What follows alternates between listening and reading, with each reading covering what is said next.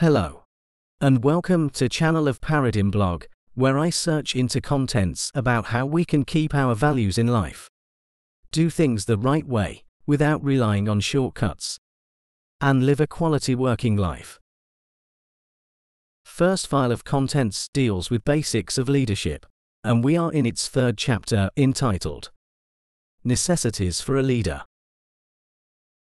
This video opens the topic of organization and organizational structure. For a leader's job to begin, there must be an identity defined. Only with the three organizational elements well built, a modern leader can do his or her job, which is to activate and engage members into creating results. But, as you may recall, there is another phase between planning, where identity gets defined, and leading. That one is a phase of organizing. I've already mentioned the term organization several times. In those cases, meaning a group of people working towards a common goal. In the frame of this meaning, an organization is any given company, or an educational, healthcare, public administration, sports, cultural, or other entity. But this time the meaning is different. Now we are talking about a certain characteristic that those entities have. But let's just start at the very beginning. We are probably all familiar with the expression to be organized or being organized. With a very solid proximity, we can say this is about being in order or orderliness. And also in terms of performing an organizing role in an organization, we will talk about establishing some order. Let's move on to see what it means when this characteristic is describing a social group. The next point of stoppage is a distinction between an organization and a group. Organization is a group of people that necessarily works towards a common goal. It can be a group of teachers, a headmaster, and all other staff who together realize the goals of a given educational institution. An organization is also a group of individuals who make and sell furniture made of wood, or who put products on the shelves of a supermarket that customers can then buy. If we are talking about a group, we can use this word to refer to 30 selected visitors at a concert of a popular musician, or to 30 students laying around in the university campus park. Members of a group don't need a common goal. They can be there for various different reasons and purposes, and may just randomly have come together. With a group organization distinction in mind, in the latter, there are more rules and therefore more order in place. Even if we take something as ordinary as communication, in an organization there will be some obligatory communicating to do, or some obligatory messages to deliver. Being said in a wider sense, organization has a certain defining characteristic. It has a structure. Imagine that before your eyes there is a group of people. You can see their faces, their grimaces and gesticulations, and you can listen to their talks. Topics they talk about range from politics, sports, to talks about a trip or a date from last night. Now imagine this group wants to earn 1000 units of money. What will you do? You will probably want to assign responsibilities, you will oblige some with certain working tasks, others with the task to acquire certain information, this group will need to realize that goal, etc. Well, what we are doing here is establishing a structure. And this structure is set towards attaining a certain goal. So it is not random, but rather deliberately designed. There is one final thing I want to add about an organizational structure. That is, it has four layers. We've already mentioned communication. An order established will demand some information being transferred from one member to another. Some information will be allowed to be delivered verbally, some by mail, but some may need a form of a very formal written report. A communication layer defines all needed rules regarding informational flows.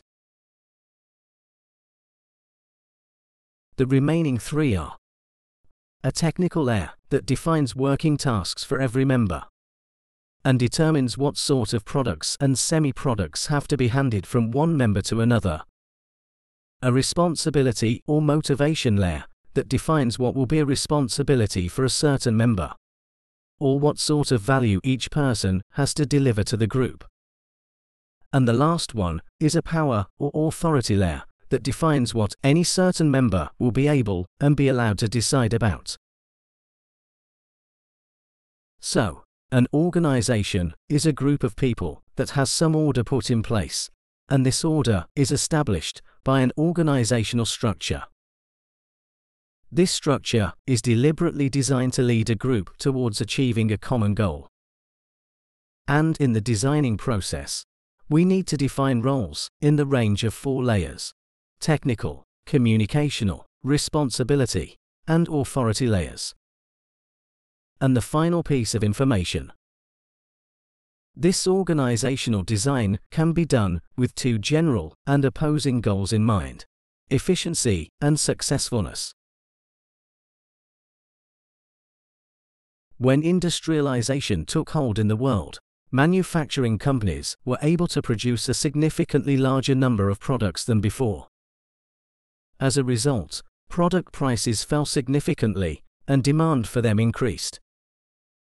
Henry Ford, in his company of the same name, wanted to do the same with cars. To make many more of them, to sell them at a lower price, and, of course, to reach a much larger mass of people than before. To achieve this, every job had to be done quickly and correctly, without unnecessary corrections, causing delays and distracting the next person in the queue. Decisions were designed to be made by someone who had a view of the whole production. Since decision making was concentrated at the top, decisions already made just had to be introduced to others. Communication channels, therefore, were mostly filled with orders. The methods, the procedures, and simply all aspects of the work were clearly defined, as this was the only way to achieve the desired speed and regularity in production. Thus emerged an order that very strictly defined all the rules for conduct in a working environment. In it, a group of people needs to act as a well oiled machine. There are many strict rules, and everyone needs to behave according to those predetermined procedures, which leaves very little space for any personal decisions that would only impede the well thought out process. We call this a mechanistic organization. Mechanistic organizations are good when we want to be efficient, meaning doing things in the right way, with low time consumption and other costs. But there is another crucial metric to organizational performance, namely doing the right things or successfulness. It points more to an ability to be flexible and to tailor your response to a given challenge. We are now moving to the opposite pole and an opposite type of a defined organization. When a group is guided by this mindset, it tends to set only a few basic rules, because it wants to leave space for reacting to specific challenges, procedures are not strictly determined, but rather left at least partially open. Such a working environment is designed very differently. Leaders want decisions to be made by those members that are in those given working situations. They want them to respond as best as they can so communication channels are not filled with orders, but rather with information that would facilitate their decision making process and make it as good as it can be. I believe that you can see that all layers of organizational structure are therefore designed much differently. We call this an organic organization. Organization is the last big organizational element that a leader needs to do his or her work. That is, to be able to function as a modern leader and to create a modern working environment for the followers. For a group of people to work together well, they need some order to be put in place. Yet, order doesn't need to mean strict rules, but mostly a way of doing that is shared, well understood, and accepted by all members and that enables us to be as efficient and successful as we need to be to fulfill our purpose.